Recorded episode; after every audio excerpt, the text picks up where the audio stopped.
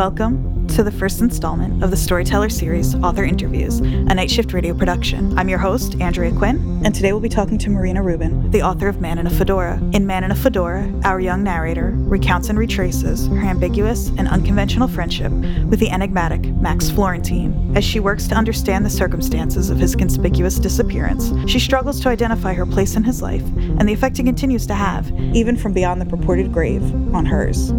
Man in a Fedora was featured in our October episode of the Storyteller series. You can listen to the full cast production, as well as all of our previous episodes, by visiting nightshiftradio.com slash shows. You can also read it and all of the other wonderful stories we featured in print at nightshiftradio.com slash storytellers print. Marina Rubin's work has appeared in over 80 magazines and anthologies. She is an associate editor of Mudfish and a 2013 recipient of COJECO Blueprint Fellowship. Her book of flash fiction, Stealing Cherries, from Manic D Press, received an honorable mention on Heeb Magazine's list of best books of 2014. Her short story, Good People Make Bad Couples, was shortlisted for the 2019 Writers HQ Flash Fiction Prize.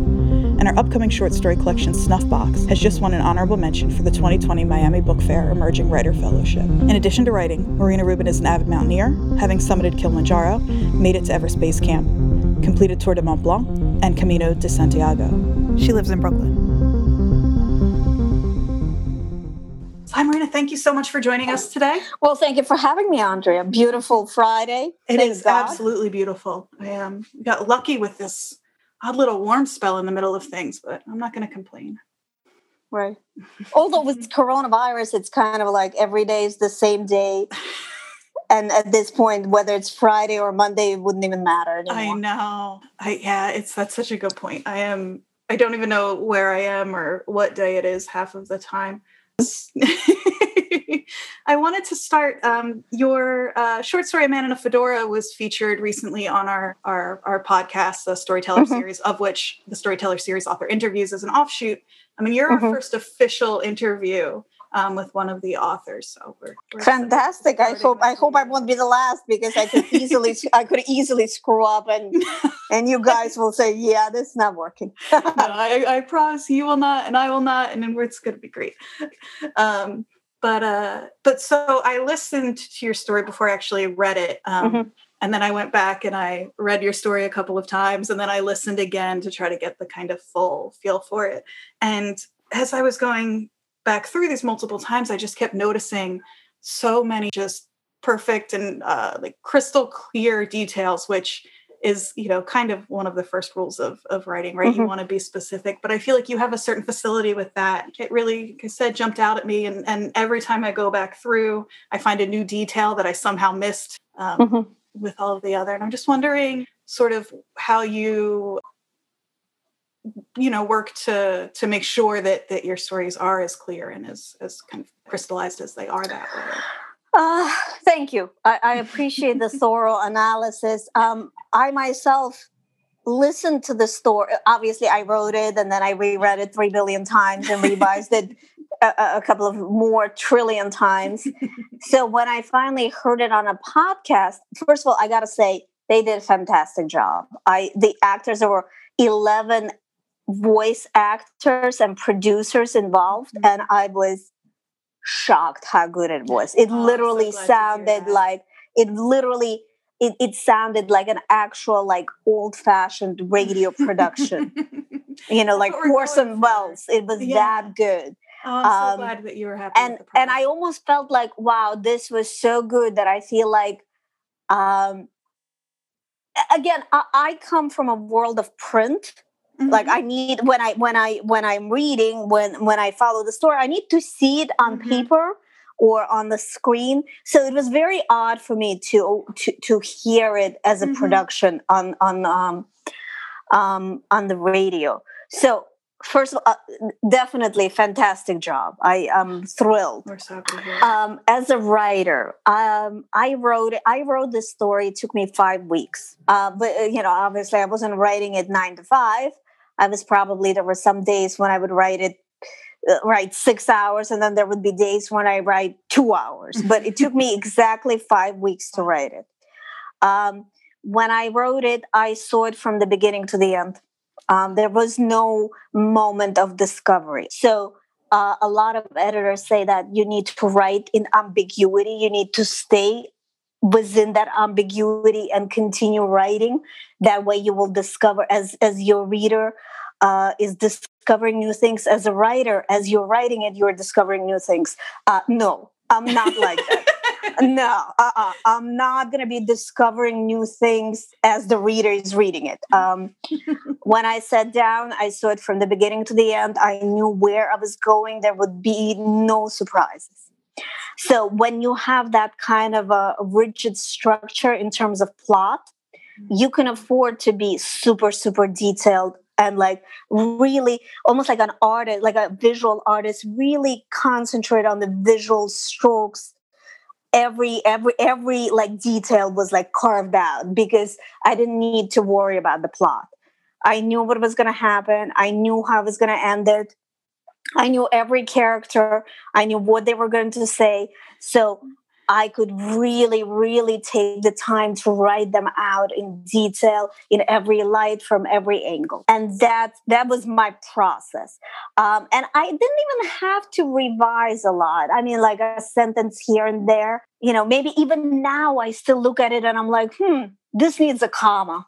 I remember one time I met Lorrie Moore. You know Lorrie mm-hmm. Moore? She's mm-hmm. she's amazing. Mm-hmm. And she mm-hmm. said she never ever stops revising even when the book had come out and she has written it 10 years ago she says she might still be wandering like down the books in the bookstore and she might come across one of her books she might open it and be like well this needs a comma and she would take a pencil in a bookstore 10 years after the book came out and she would be like that's that needs that, that needs a comma seriously imagine such that. a good point though because when you're not sort of what, what's the saying uh, building the plane as you're as you're flying it underneath mm-hmm. you you know you can uh, kind of stop like you said and slow down and think about the the raspberry sauce and exactly. and those like beautiful little details the buffalo wings that that we mm-hmm. talked about before i hit record that that i love so much. Well um, i'm doing this interview from my mother's house so she's out there.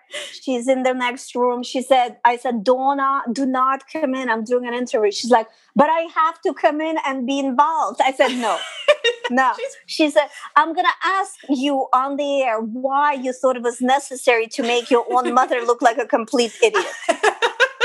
and yet you've managed to make your father look like he's a genius. Explain this to me. Why is he a genius and I'm an idiot? And that, of course, would bring up all kinds of family issues, the patterns of behavior that we could discuss in therapy for many years.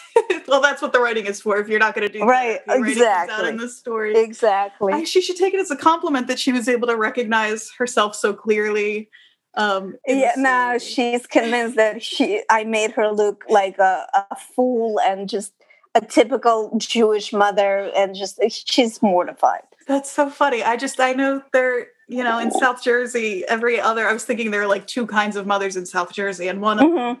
is the mother in your story. And I just mm-hmm. loved her so much. I felt very connected to her that way. And the funny thing is that the father is also the typical father. He says one thing in the entire story. he says, What about Paris? And somehow he looks like he looks like an oracle. He looks like the Dalai Lama. It's the, the the less you open your mouth, you know. They exactly. say the, uh, exactly. That is too funny. I'm really stuck thinking about the the buffalo wings. You were hungry. Not the buffalo wings right now. I've moved on, but you've brought me back. No, but what you said about um, the when you know where your story is going, mm-hmm. how how much kind of time and space then you have to to sort of play with its with its mm-hmm. parts, right? And I was thinking about too how how carefully it feels to me anyway as the reader constructed uh, the the plot is and mm-hmm. how especially like you said i am somebody who um, I, I read more than i listen to audiobooks mm-hmm. um, and so sometimes i have a hard time following a story that isn't directly linear when it's out mm-hmm. loud and i didn't struggle with your story that way at all i'm so glad to hear that because i was worried about that no i was i was right along um, with with your narrator the whole time and so i guess maybe the answer is the same, but I'm I'm interested in how you thought about presenting the narrative in the way that you did, and particularly thinking about, and I'm pulling the story up now so that I get it right, that um, that first line, it was because he was dead that I started looking for him, right? That's that's a mm-hmm. you know if i were teaching um, a, a if I were teaching it all this semester, not in the middle mm-hmm. of a pandemic, that's mm-hmm. that's an example of a, an opening line that I would want to talk with my students about. Right, it drops you right in in this really mm-hmm. you know you're getting what's probably going to be a mystery in some way. That's a lesson I learned. I was taking a, one of those Iowa writers workshops, and mm-hmm. actually a writer that I know and respect, uh, a Russian writer named Boris Fishman. He was one of the uh, teachers of the class. Oh, and um, I especially liked what he said, and I always follow that advice. He says, if um, if your protagonist has a burning secret, um, I don't know, he killed somebody, or um, uh, like the, the, one, the secret, the mm-hmm. big one, mm-hmm. do not wait for it. To, do not wait good writing is about not waiting to reveal it on page 35 your writing starts that that secret is revealed in the first line and that's where you start writing not when the big secret shows up. And um so like he says don't sit on the secret state it in the first line and then work from there. It shows advanced um wisdom, not advanced mm-hmm. wisdom, but he says that's where your story, your story starts from the big secret. Your big secret can't be uh, on page 50. Uh-uh. Yeah, that's... And that's how you really develop uh, your plot in a mature, um, intelligent way, as opposed to, you know, have all of that, all of that build up, build up, and then. I, honestly, I can't imagine building that story otherwise. Like, why would I mean, if I were to do it differently, I would probably write 20 pages of our friendship that no one cares about. Mm. Uh, and then on page 20, I would reveal that actually he's dead and mm-hmm. all of that I'm remembering. I mean, how would I keep the reader reading for 20 right, pages? Right. Until I actually say what the actual, like, why am I even looking for him? Right. So, right. yeah, that's a great advice um, that came in the right time because if I was writing this five years ago, I wouldn't have done it that way. And probably this story would not have um, delivered that kind of emotional impact if I just like wrote it in a different way in terms of time. Mm-hmm.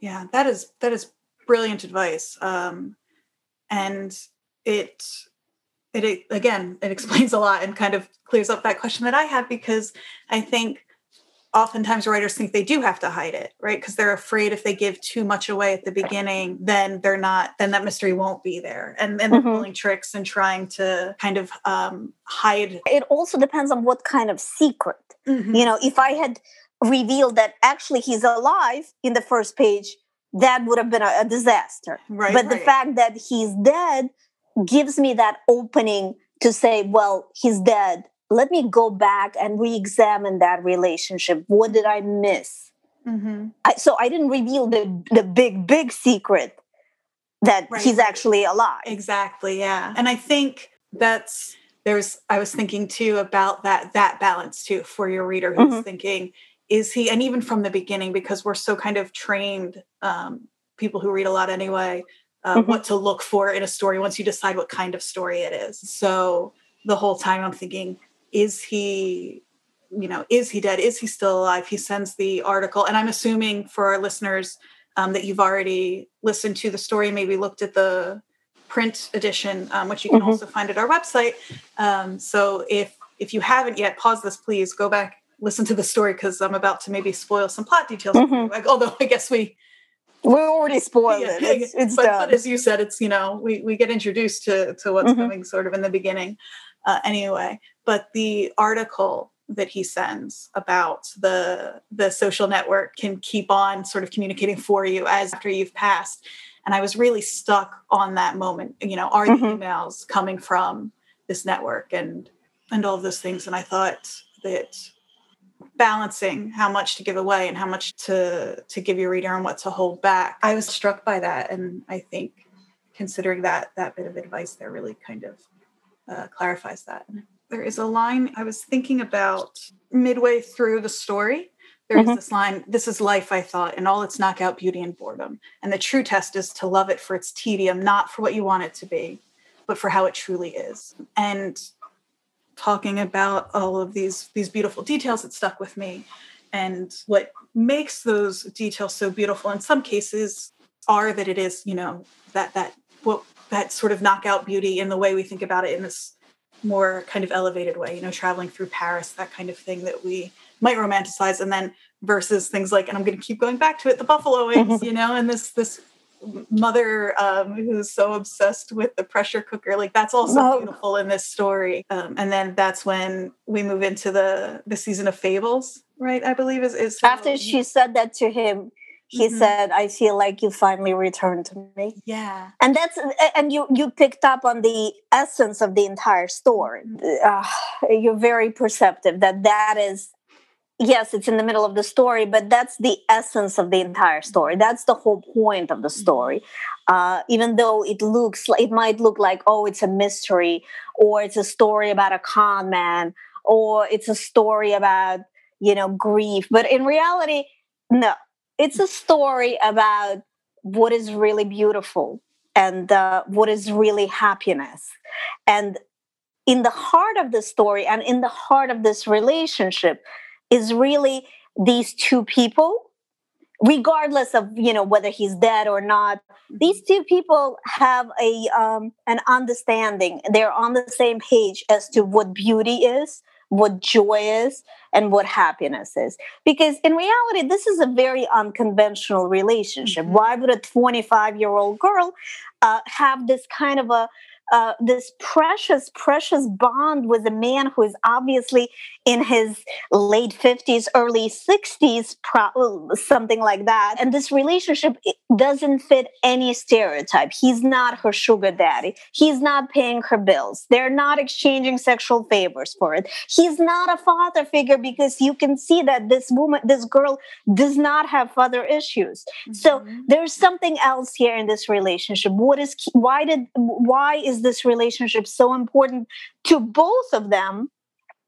And um and and you know this young woman you know she, as she remembers her many boyfriends and loves she really doesn't care about any of them except for this one this this friend who is kind of like a a, a godfather uncle figure.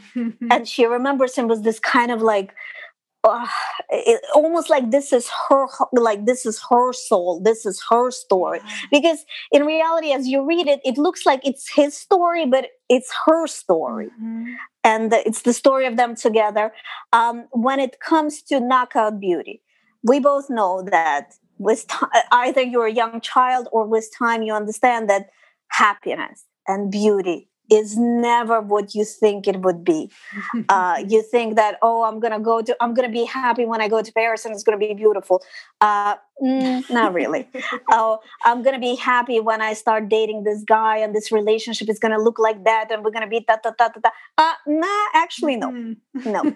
But the true test of life and a true wisdom that when you really grow up as, as, a human being, as a, as a philosopher, you understand that beauty and happiness is just as it is. Mm-hmm. This is as good as it gets. Your mother talking mm-hmm. about buffalo wings, this is happiness. Mm-hmm. That's as good as it gets. Or like when she drags you to um, to look at a pressure cooker at a at a neighbor's apartment, and you know ISIS comes up, and, and as, as psycho as it is, that's happiness mm-hmm. and that's and that's that knockout beauty that i'm talking yeah. about it doesn't look like you would even think that that's beautiful or or that's interesting or that's happiness but and again it's much easier to understand when you're looking at it in retrospect mm-hmm. because as it's yeah. all happening in real time you know you're not that smart. You're not Eckhart Tolle to be like hey I'm so in the present I can I can grasp it.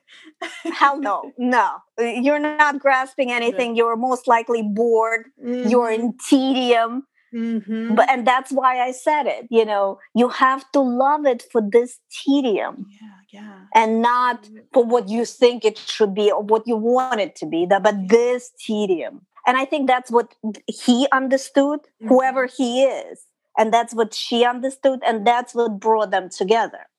And in that tedium, they tried to find beauty.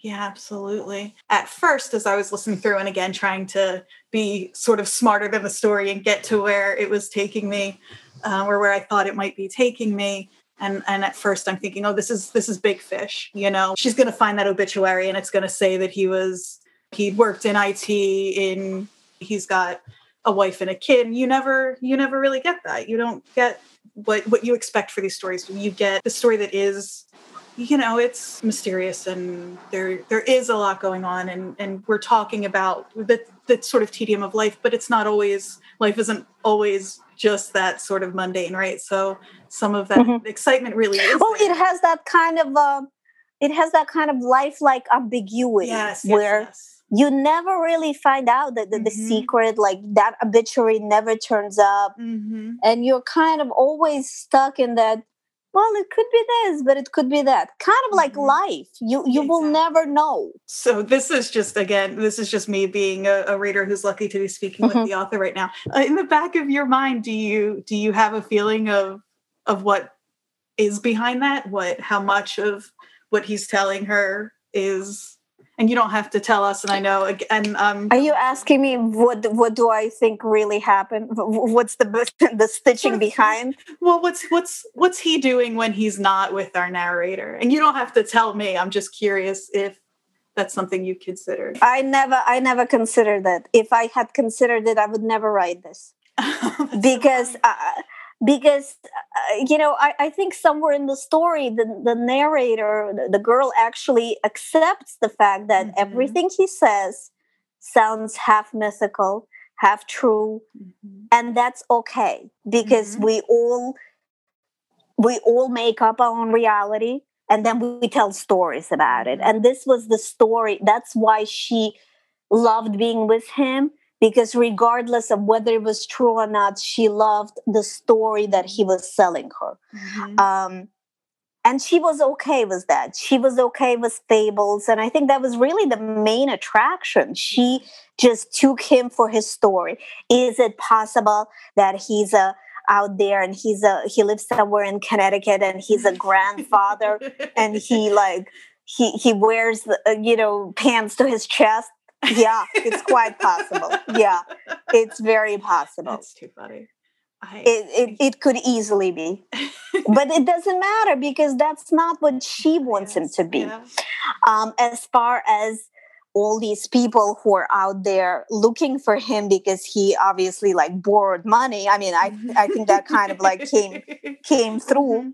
Mm-hmm. Um, I mean, they could. I mean, yeah, Right. There, you I mean, know, there are plenty he, of explanations, right? There, yeah, he Possible. probably borrowed a lot of money from a lot of people, and you know, it was easier to pretend to be dead than to give them back. I mean, it's it's possible.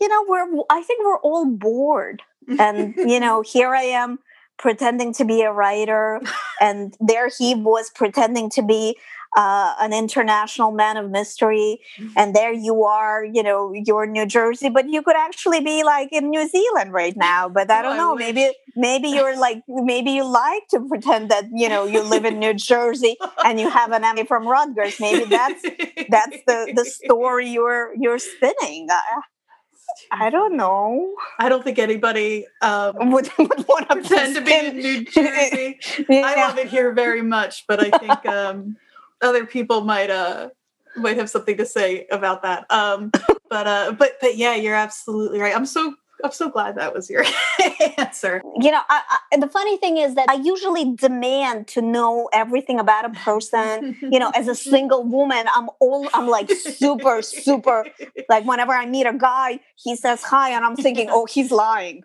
I mean, he just said hi, but I'm like, but he's lying. Something's fishy. Yeah, there's something fishy about that hi. um, so in real life, I think I'm very like hyper suspicious, and I need to know all the answers and all the, you know, I need to know if he was married to whom, and the, the, the, I'm gonna Google everybody. I'm gonna Google his oh. cousin, oh. you know, and, and and in real life, that's how I am. But what about well, in fiction, wouldn't that be so much easier to just like you know, accept his story as possibly true. I'm sure that his story, the story that he's telling, is so much more interesting than the true story, Mm-hmm. than the real story. Mm-hmm. Let's. I, I like to live in the space where maybe you know there is a universe where maybe he is. He's just if his story is real. What a unique, strange, wonderful. I keep wanting to say, and it feels like such a bad joke to say that he he seems larger than life when he is Mhm. such a small small. man. It's uh, Mhm. but but I but I love that juxtaposition. I think that's so fun. We're talking so much about fables and you know myths and when you mentioned her shelf of books and you mentioned Marquez and Maupassant and I was Mhm. just it was so fun to see that nod that this story knows in a way that it is Mhm. a story, right? She knows Of course. what she's telling us, at least in her life, is this sort of myth or what has become legend.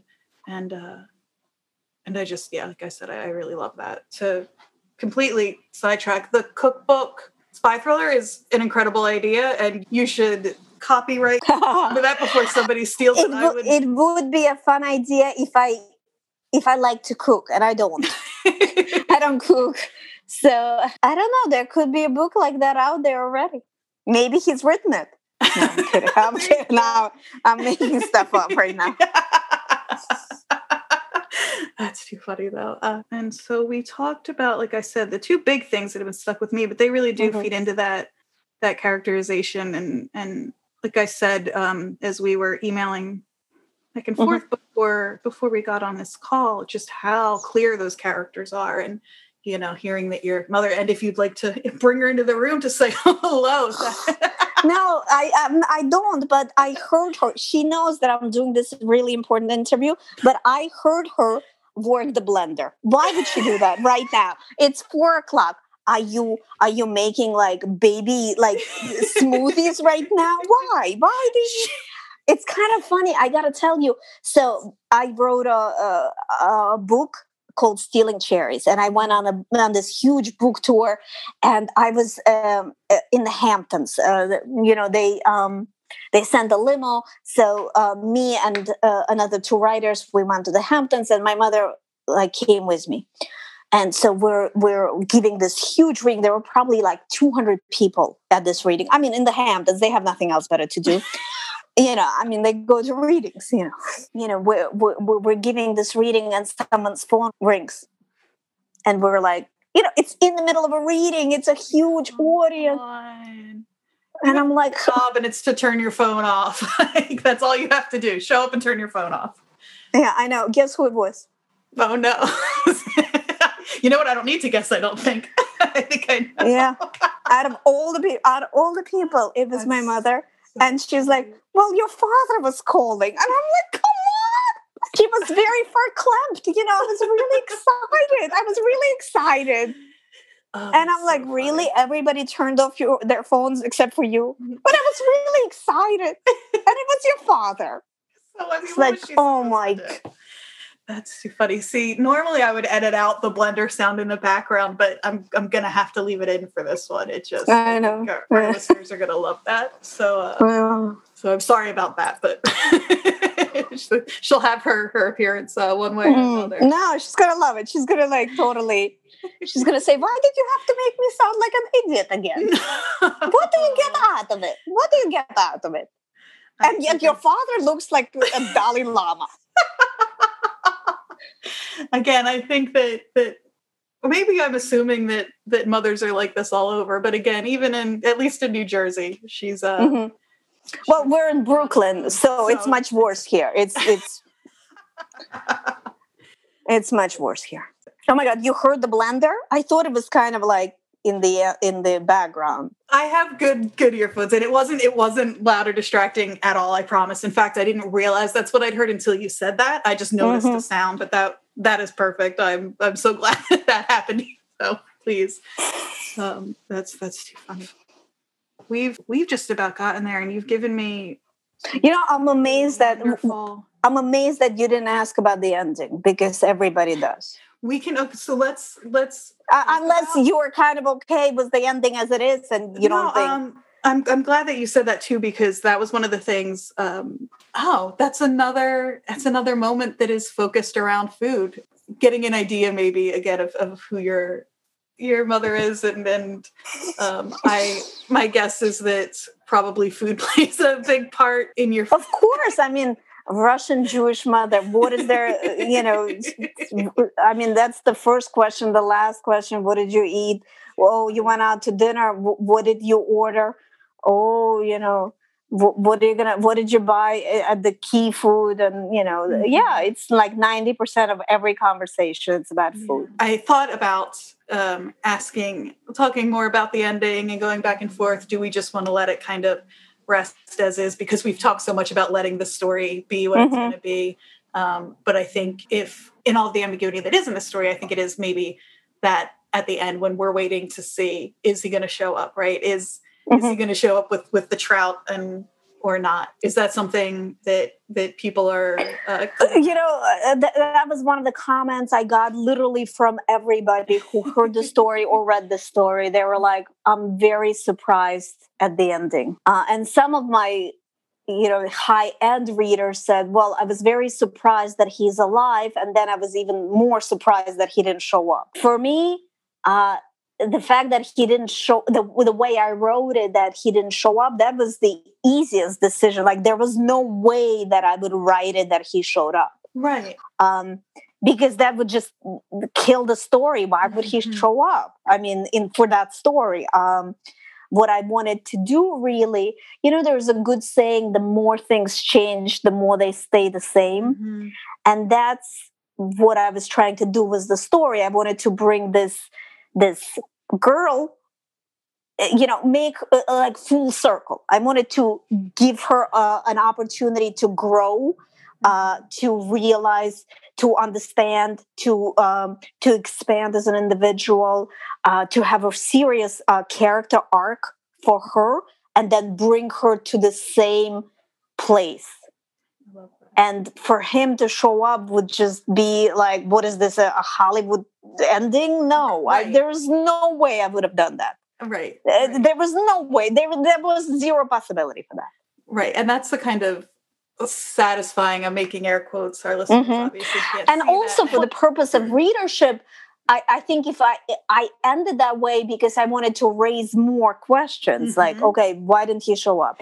Was it even him who was emailing, or uh, you know, it's dark? You know, he said, "I'm gonna show up when it gets dark." Does it mean that he was on his way and somebody snatched him? Right, right, right. I wanted to have all of those questions out there lingering mm-hmm. for the reader, but for mm-hmm. my for the character, for the girl I think she got what she needed from this conflict. Mm-hmm. She needed to grow.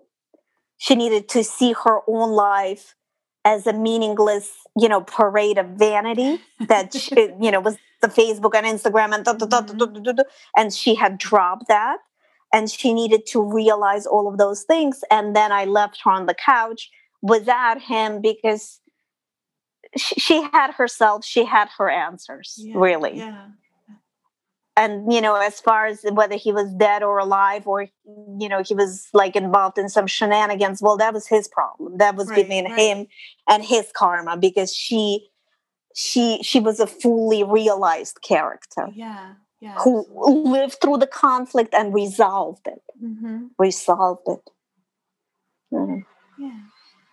That's how I, I, don't know do you do you feel satisfied? Was that ending?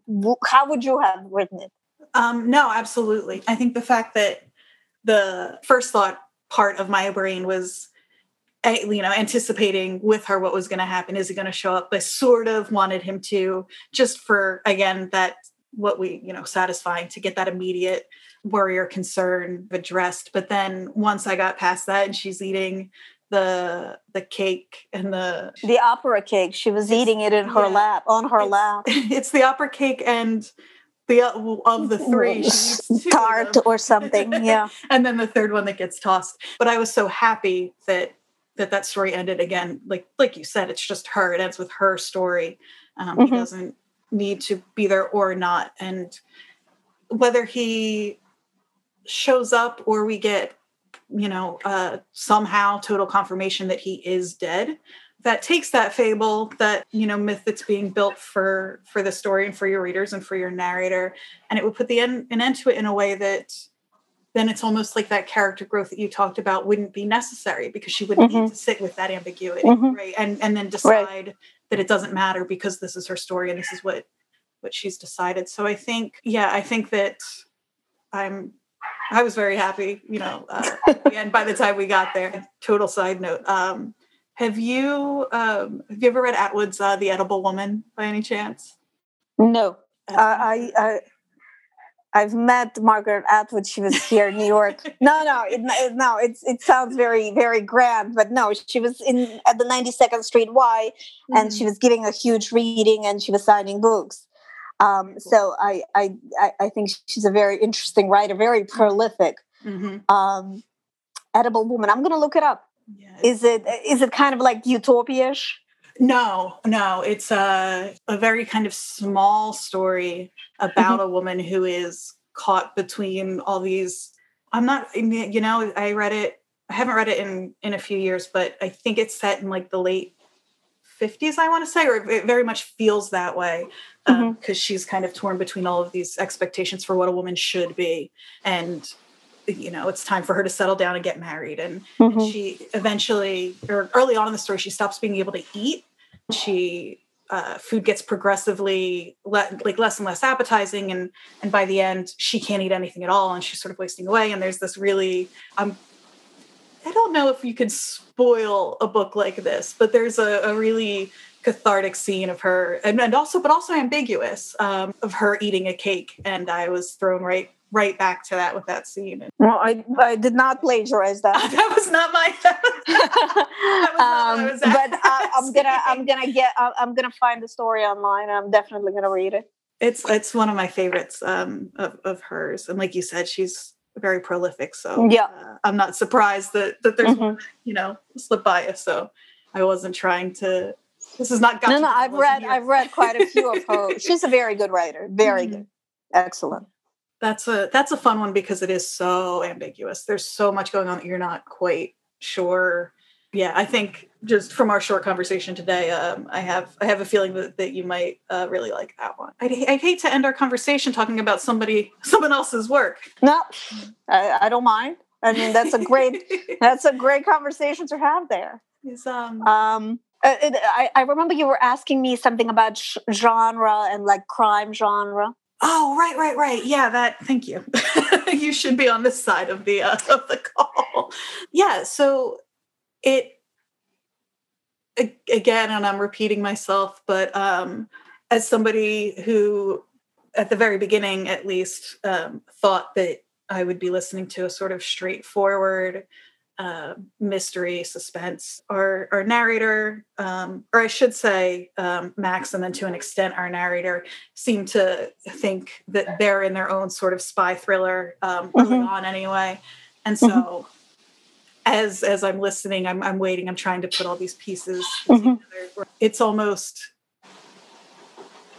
It's it's funny to me. No, funny's not the right word, but you kind of you give your readers everything up front now that you say that for a story that is so ambiguous you've also I, for me anyway by these direct references to you know this the spy cookbook including like we, you said uh, maupassant and marquez and whoever else uh, you're those nods to the different genres so that we Mhm. do we you know we're aware of these these conventions whether we know Mhm. it or not um, and so with all of that you i think i'm like oh i've got the toolbox i need to crack the Mhm. story you know she's, Mhm. she's given us everything um, and as we've talked about that's not the case at all with this story um, but it is something that i was interested in how in invested in thinking about genre in general that you were as you wrote this story in particular Well, you know, the funny thing is, when I was writing this story at the time, I was reading Patricia Highsmith. Mhm. This was the first time I was reading, but I read everything she's written. And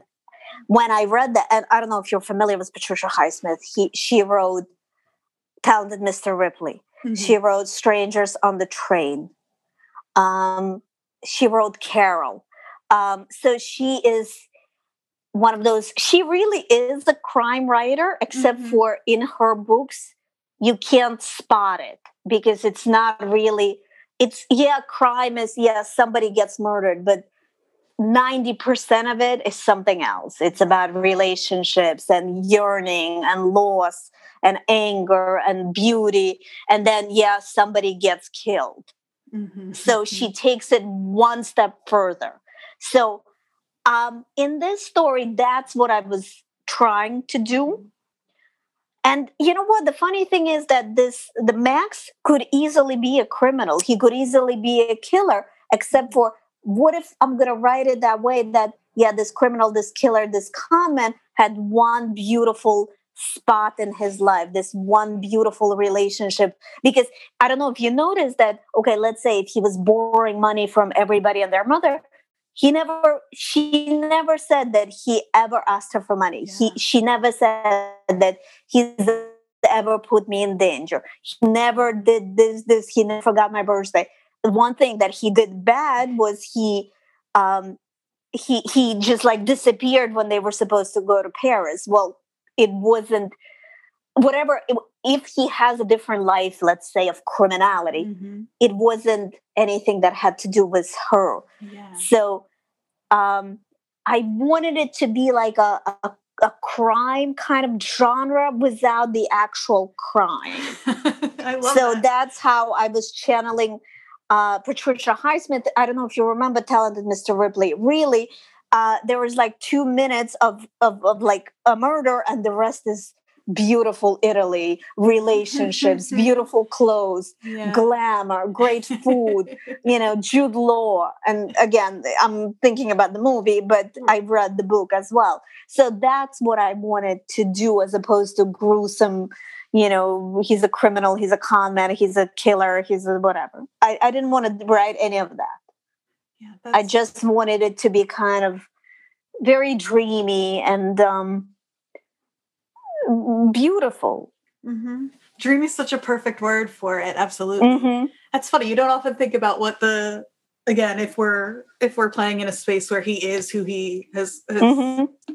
tried at least to lead her to believe he is. Mm-hmm. We don't often mm-hmm. think about what characters like that are doing in their off time, uh, writing cookbooks, maybe. Exactly. This has been wonderful and illuminating, and and such a. I'm so happy that this is going to be our first uh, official episode, like I said, of um, the storyteller series author interviews, mm-hmm. and still think you should write a, a spy thriller cookbook, but maybe it's a collaborative project with with someone who is a cook. Maybe it's out there. I think we should Google it. Maybe it's out there. Maybe he stole that idea. Maybe I don't know. That's, that's maybe I just you know made what? that shit up. I don't know. I don't know. yeah, I'll do some research, listeners, and I'll put it in the show notes if uh if if anything turns up. This was wonderful, and um I, I appreciate you kind of going with the flow and doing this interview from your mother's house, who we all love so I'm much. I'm sure she added all the she added all the the spark. she stole my spotlight, obviously. I mean, the fact again that that you've uh, you've used her as such wonderful inspiration to, for these clear characters. Uh, it almost makes it that no matter what, whether she interrupts or not, right, we're getting we're getting something good because our, our listeners are going to love that. So I'm sure they're going to wonderful. I love it. She's going to heat it. She's going to kill me. She's going to poison me. It's all oh, good. no! Well, we've got it on record now. We're recording, so if uh, yeah. you disappear under mysterious circumstances, mm-hmm. you know where to look. Yeah, no, no she, she'll be fine. She'll she'll get over it. I'm going to be thinking about all of this. I'm very genuinely um, mm-hmm. about so much of what you said about this for for quite a while, I think. So thank you so much, really, for. Okay, this. thank you. I will talk to you soon. Bye now. Okay, bye.